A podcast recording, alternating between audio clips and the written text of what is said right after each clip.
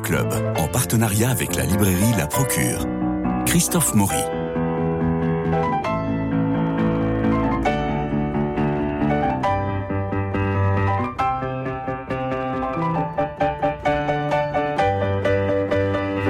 Chloé Lambert est une comédienne, metteur en scène et auteur de théâtre. Elle est venue parler dans le studio d'à côté de cette pièce sur la médiation qui passait au théâtre de Poche-Montparnasse. Vous croyez vendredi parce que je vous parle de théâtre? Eh ben non, c'est Chloé Lambert qui était venue il y a six ans, six ans déjà, et elle n'a pas changé, elle n'a pas bougé. Elle est là pour parler de son roman Nous en resterons là, publié aux éditions du Rocher.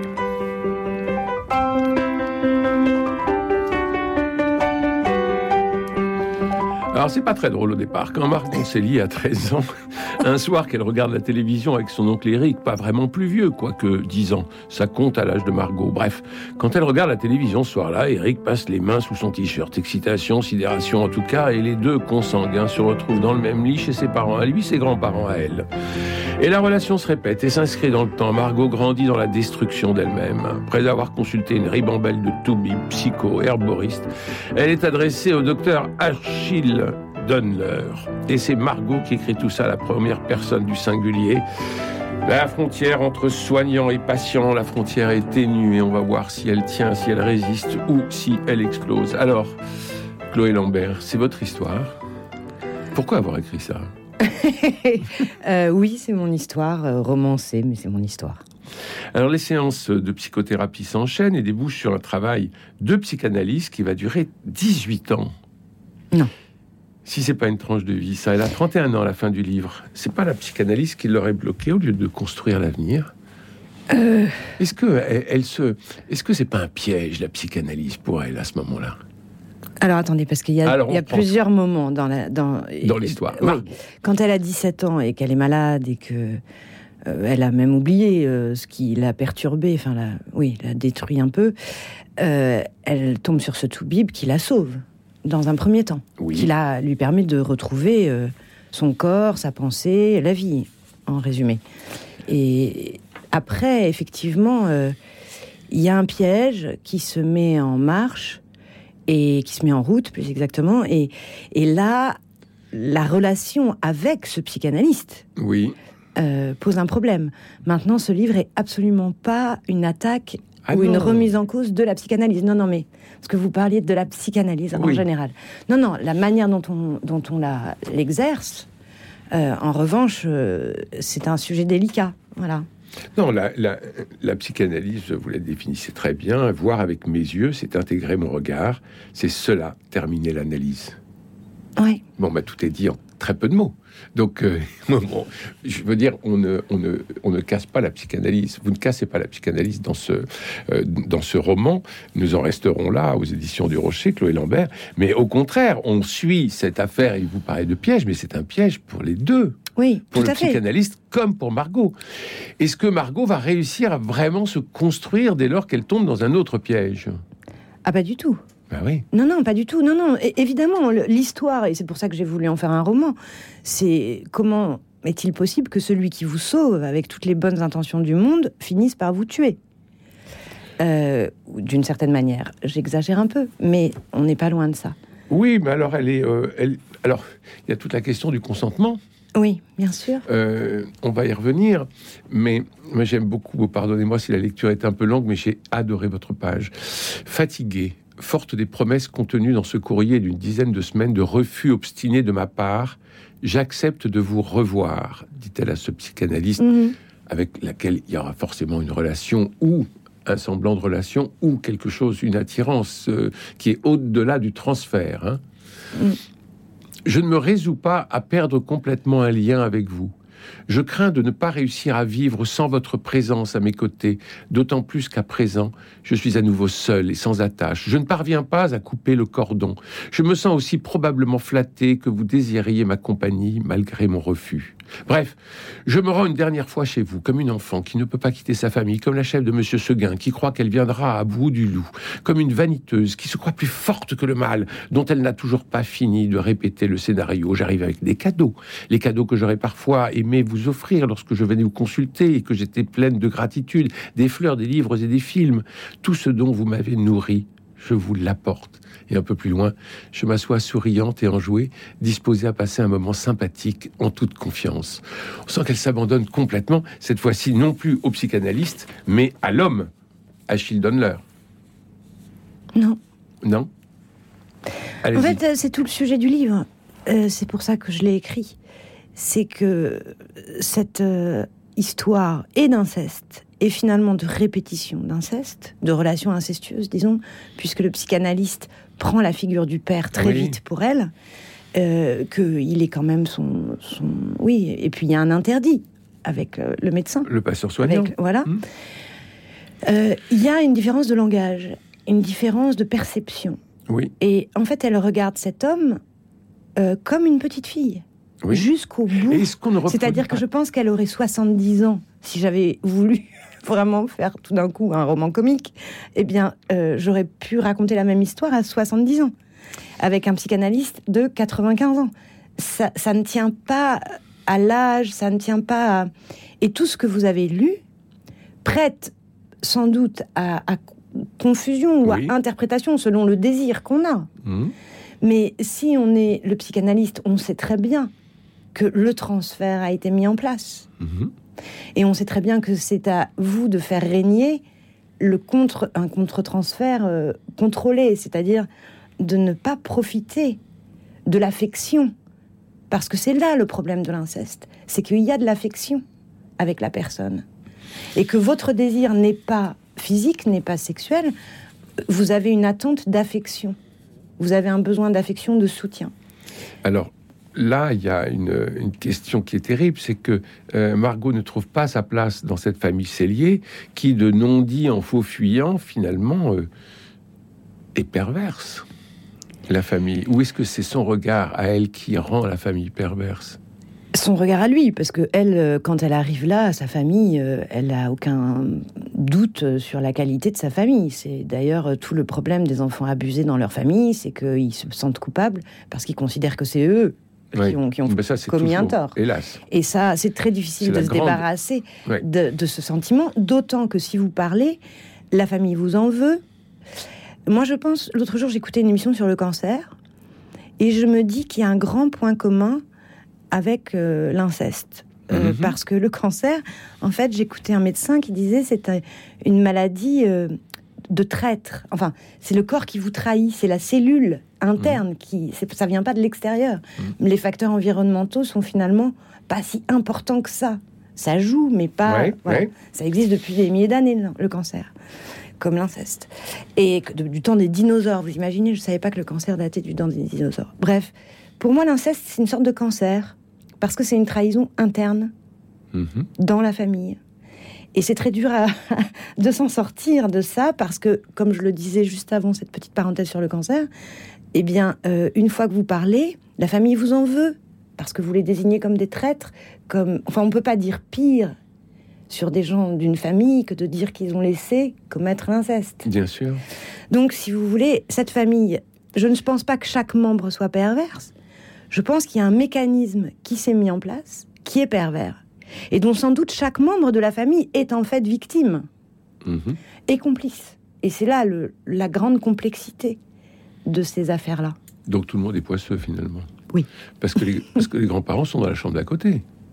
Oui, alors la grand-mère, c'est pas vraiment la grand-mère, parce que c'est en fait c'est le grand-père qui euh, a, épousé une autre femme. Donc l'oncle est une sorte de demi-oncle. Mais enfin, bon, bref, ils sont dans la chambre d'à côté, oui. Oui.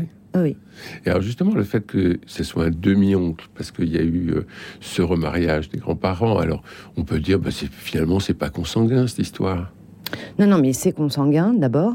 Mhm. Euh, et puis, euh, l'inceste, si vous voulez, vous disiez tout à l'heure, il n'y a pas une grande différence d'âge. Entre 13 ans et 23 ans, il y a un monde. Oui. et puis surtout, encore une fois, je reviens sur cette question de de langage, de perception entre une gamine de 13 ans qui admire un grand, un oncle plus âgé et qui n'attend pas d'en faire son amant. Euh, non. non, mais, c'est tout le problème là. C'est qu'en fait, c'est l'affection qui est utilisée. Mais la relation va durer des années. Oui, enfin non, elle dure euh, un an et demi, deux ans. Oui, mais c'est énorme. Ah oui, c'est énorme, oui. C'est énorme, à ce- euh, oui, oui, oui. surtout à cet âge-là. Et donc, oui, mais parce et que donc je là, pense... venons, ve- venons à la question du consentement. Mais en fait, il n'y a pas de consentement. Non, il y a une sidération. Il y a un- quelque chose qui se met en place et qui très vite l'isole. Je pense que je retrace dans le livre les étapes essentielles de cette, de cette, la mise en place de cette relation. Euh, en fait, il n'y a pas de question de consentement puisque très vite cet enfant ne pense plus. Mhm. À partir du moment où le jugement est, est entamé par les, les conditions de cette relation, qui sont en fait, elle, sent bien que tout le monde sait du côté de son grand-père, de, cette dame-là, la, la mère de l'oncle, euh, de ses frères, donc des autres oncles, euh, voire plus. Euh, mais elle ne peut pas en parler à ses parents. Ses parents lui en veulent parce qu'ils sentent qu'elle... et puis elle se met à arrêter de travailler, elle peut plus travailler. Enfin, à l'école, j'entends. Donc finalement, il y a le piège de cette position dans la famille où de toute façon vous vous sentez coupable et finalement la seule personne qui continue à vous aimer et sans doute aussi à vous procurer un sentiment dont vous vous culpabilisez mais de plaisir physique, Oui, euh, c'est celui qui... c'est le meurtrier. enfin le meurtrier. Enfin, oui, Oui, en tout cas le l'agent euh, l'agent du mal. Quoi. oui. Alors moi, j'étais très frappé dans votre livre parce que c'est magnifiquement euh, rendu et euh, écrit. C'est c'est la solitude. Vous écrivez si je suis troublé par un homme, je ne parviens pas à lui dire non. Je me comporte en poupée décérébrée. Le plus souvent d'ailleurs, je reste seul. C'est plus simple. Donc il y a cette espèce de, de refus de tout le monde et d'une solitude terrible au sein de la famille, une solitude où elle ne peut pas parler. Et il y aura encore cette solitude avec Achille, euh, euh, avec Achille le psychanalyste. Oui, parce qu'il l'enferme en fait. Il prend un tel ascendant, il, en fait, il adopte plus ou moins cette, euh, cette patiente. Ou du moins, elle le ressent comme ça. Parce qu'il lui parle plus comme un, comme un psychanalyste, mais comme un père. Et plus il prend cette place, plus il devient essentiel et elle s'isole. Ma solitude, écrivez-vous, ma solitude qui dure depuis si longtemps ne paraît pas du tout vous soucier. Et j'en arrive à me dire que je fais une histoire alors que tout va bien. Et c'est vrai qu'on entend la grand-mère dire, mais enfin, tu vas pas encore revenir avec toutes ces histoires. Mm. Donc elle peut pas, elle peut rien dire. Et là, c'est la même chose avec le psychanalyste. Et elle lui dit, ma solitude qui dure depuis si longtemps ne paraît pas du tout vous soucier. Et j'en arrive à me dire que je fais une histoire alors que tout va bien. Oui, mais je crois que c'est la, grande question et la grande demande de réparation que portent les victimes. C'est cette solitude de n'avoir pas été entendu, d'avoir été abandonné, de s'être senti trahi euh, ou capturé d'une certaine manière et d'avoir perdu la liberté, la capacité à construire sa vie selon ses propres, son, son propre jugement. Donc euh, je crois que cet isolement, oui, c'est euh, c'est le mal euh, dont il est très difficile de, de se défaire après ce genre d'histoire. Mais c'est possible. Alors, les mots, euh, les mots sont là. Prise, éprise, emprise, méprise. Au bout d'un moment, on dit Mais Margot, vous êtes où? Et je crois qu'elle ne le sait pas elle-même. Ah non, elle ne le sait plus. Enfin, à la fin du livre, elle ne le sait plus. Elle oui. a cru, euh, elle a retrouvé quand même. Il faut dire que le livre est construit en plusieurs parties Oui, et que à la fin de la première partie, euh, elle, elle retrouve une liberté. Il y, a, il y a eu une première psychothérapie. Elle va beaucoup mieux. Elle a pu choisir un métier. Voilà. Donc euh, après, effectivement, les choses ne sont pas si bien réglées. Elle est encore très jeune et elle a cet accident. Et elle a un accident de voiture très violent, très difficile à, à supporter. Enfin, les conséquences sont très difficiles à, supporter. Et c'est après cela qu'elle revient le voir. Et en fait, je crois que le problème est là. Euh, c'est dans ce retour. Alors ça se termine un peu comme un thriller, ça se Mm. termine de façon euh, assez violente, en tout cas dans le rythme, on- on- ça devient de plus en plus haletant, et puis, pof, je vous propose euh, d'écouter ça un peu en musique. C'est une, une petite page musicale qui m'a fait penser à vous, à votre livre, et que je respirais en, vous lisant, Chloé Lambert, dans votre livre. Nous en resterons là, chez aux éditions du Rocher.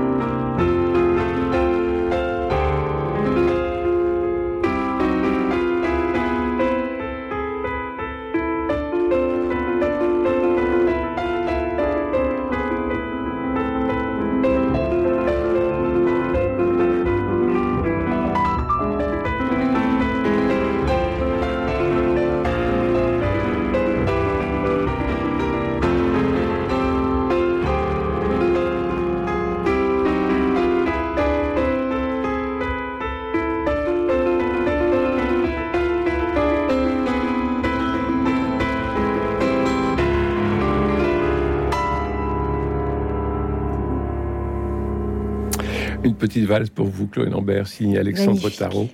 Elle ressemble à votre livre, elle ressemble à vous, Chloé Lambert, et euh, je, je, je, vous lis.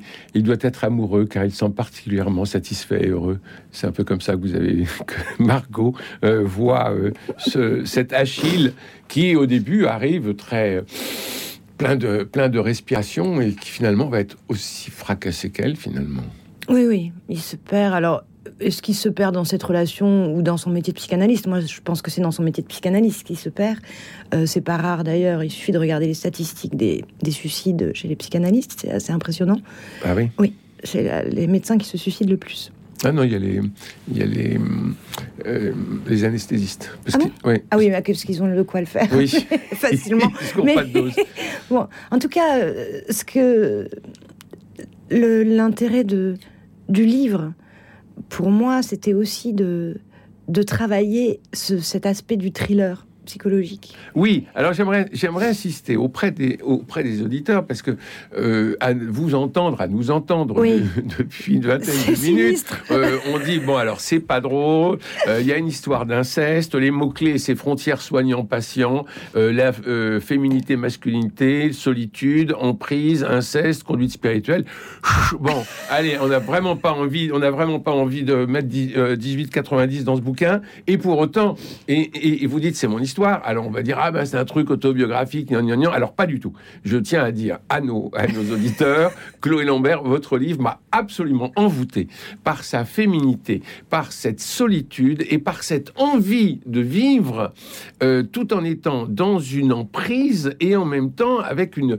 Euh, Bon, je vous dis, je vous dis pas, euh, il y a de la joie, bonjour, bonjour les hirondelles, mais euh, on sort de là euh, ragaillardi, renforcé, et puis, puis avec une grande envie d'aimer finalement. Oui, et je crois que il y a un combat. Dites-moi, c'est l'histoire d'un combat. Voilà, c'est l'histoire d'une femme qui, d'une jeune fille qui a été entamée, mais qui se, qui se bat pour s'en sortir. Et moi, je trouve, enfin, moi, ça m'a fait rire à certains moments d'écrire ce livre. Il faut savoir que j'ai écrit trois versions. La troisième version, j'ai eu un plaisir fou, ce qui était inimaginable. Euh, évidemment. On sent ce plaisir. Oui, hein. en tout cas, il est vraiment sincère et il a été euh, une sorte de révélation de travailler aussi en pensant au lecteur. En... Et je crois que le désir de communiquer, de partager cette histoire, il a rejoint un désir d'écriture et euh, un goût pour la recherche dans l'écriture. Oui, oui, mais en même temps, ce n'est pas une, euh, ce n'est pas un plaidoyer pour vos fragilités. Ah, c'est un plaidoyer pas- sur rien. euh, ce n'est pas une psychanalyse euh, par l'écriture de la psychanalyse. Non. Vous voyez, on, on est vraiment dans un roman. Oui, c'est ce que j'ai voulu Et construire. c'est ce qui est très réussi, Mm. Chloé Lambert. Bah, tant mieux. Bon, alors on attend une, une adaptation de- sur les planches? Je sais pas. Vous en avez envie? Je ne sais pas. J'ai envie d'écrire autre chose. Parce que ça donne envie, en tout cas. Il y a oui, un vrai on- conflit. on m'a proposé là de, de le faire. Non, mais c'est pas à vous à Et le faire. C'est à quelqu'un. C'est à quelqu'un d'autre. Oui, oui, tout à fait. Voilà. Non, non, mais je veux dire, il y a un théâtre qui, qui, une- enfin, une productrice qui était intéressée, mais euh, je, je n'ai pas encore bien réfléchi à la question parce que pour l'instant, c'est pas assez concret, puis parce que j'ai d'autres projets d'écriture qui me, qui me réjouissent et qui prennent toute mon, mon énergie. Oui, puis il y a déjà une série sur, le, sur la question de la psychanalyse qui a eu, euh, qui a eu, grand, euh, qui a eu un énorme succès. Et d'ailleurs, votre, votre Achille euh, Dunlop m'a fait un peu penser à ce héros de, de la série euh, en. Oui. Mais c'est-à-dire qu'ils ont toujours la même question de- en thérapie. C'est- que il y a le transfert du patient et il y a aussi ce, ce dont on parle moins souvent, du contre-transfert du médecin. oui. C'est-à-dire quel- que se passe-t-il dans l'inconscient du médecin? Et à quel moment est-il lui séduit par sa patiente? Il a un interdit, mais enfin depuis les débuts de la psychanalyse, et j'en parle un petit peu dans le livre de manière un, peu ironique, c'est quand même le gros problème des psychanalystes de résister à des patientes charmantes qui leur confient toute leur vie et donc qui peuvent manipuler très facilement. Ou les, les premiers collaborateurs de, de Freud qui succombaient au charme de leur, de leur patiente euh, disaient que c'était de leur faute. Mais oui. Voilà. Mais c'est toute la question de, de la direction spirituelle, c'est-à-dire de l'intimité. On rentre dans l'intimité et la personne a une confiance immense. en- Exactement. Euh, Et c'était le cœur de- du sujet qui m'intéressait pour écrire ce fameux thriller, parce que je trouvais que c'était vraiment, même si évidemment il y a des éléments autobiographiques, j'ai essayé de le construire et dans le rythme et, et dans ce que j'ai retenu des faits, parce que l'autobiographie, si vous voulez, c'est un vaste sujet en littérature. hein. Euh, moi, j'ai l'impression d'avoir fait un roman en m'inspirant effectivement de choses que je connais, mais euh, cette asymétrie, c'est-à-dire cette folie, et c'est de ça dont je voulais parler dans ce livre, de se retrouver dans une relation avec quelqu'un à qui vous confiez tout et dont vous ne savez rien. mais oui. Et que vous payez. Voilà, en plus. Mais ça, c'est plutôt un élément Alors, de il- libéra- Alors, de il est, certain, il est certain qu'on ne sait pas ce qu'il y a derrière la porte. Parce que Non. derrière la porte, il y a peut-être une cuisine, il y a peut-être euh, une relation déconstruite avec un, un concubin ou une concubine, il y a peut-être. euh, Enfin, Mm. il se passe énormément de choses derrière la porte du psychanalyste. Porte que vous ne franchissez jamais puisque vous passez par la première. Et, et c'est ça qui est, c'est ça qui est compliqué, comme vous le dites très bien, Chloé Lambert, c'est que on ne connaît rien de ce monsieur et finalement peut-être sous emprise. Et la méthode euh, psychanalytique nous met sous emprise d'une certaine façon. Tout J'entends- à fait. Mais c'était ça que je voulais explorer dans ce livre. Et si j'ai choisi la première personne, c'était parce qu'au bout d'un moment, je me suis dit, mais je ne suis. un- roman n'explique pas. Un roman met en situation, comme le théâtre.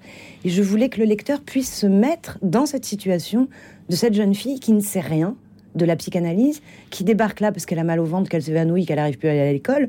Et c'est tout.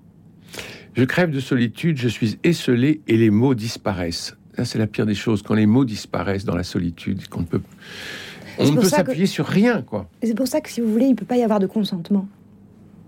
Oui. Quand les mots disparaissent, c'est qu'il n'y a plus de pensée possible. Mm. Et quand il n'y a plus de pensée possible, il n'y a pas de consentement. Il y a juste du silence, du vide.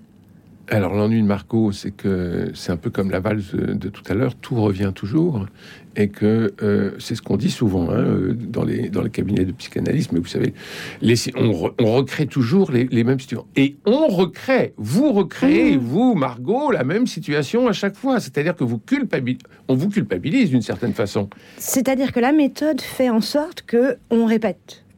La méthode fait. C'est la méthode psychanalytique qui, qui crée cette répétition. Mais moi qui viens du théâtre, je peux vous dire que dans la répétition, il y a aussi l'exploration.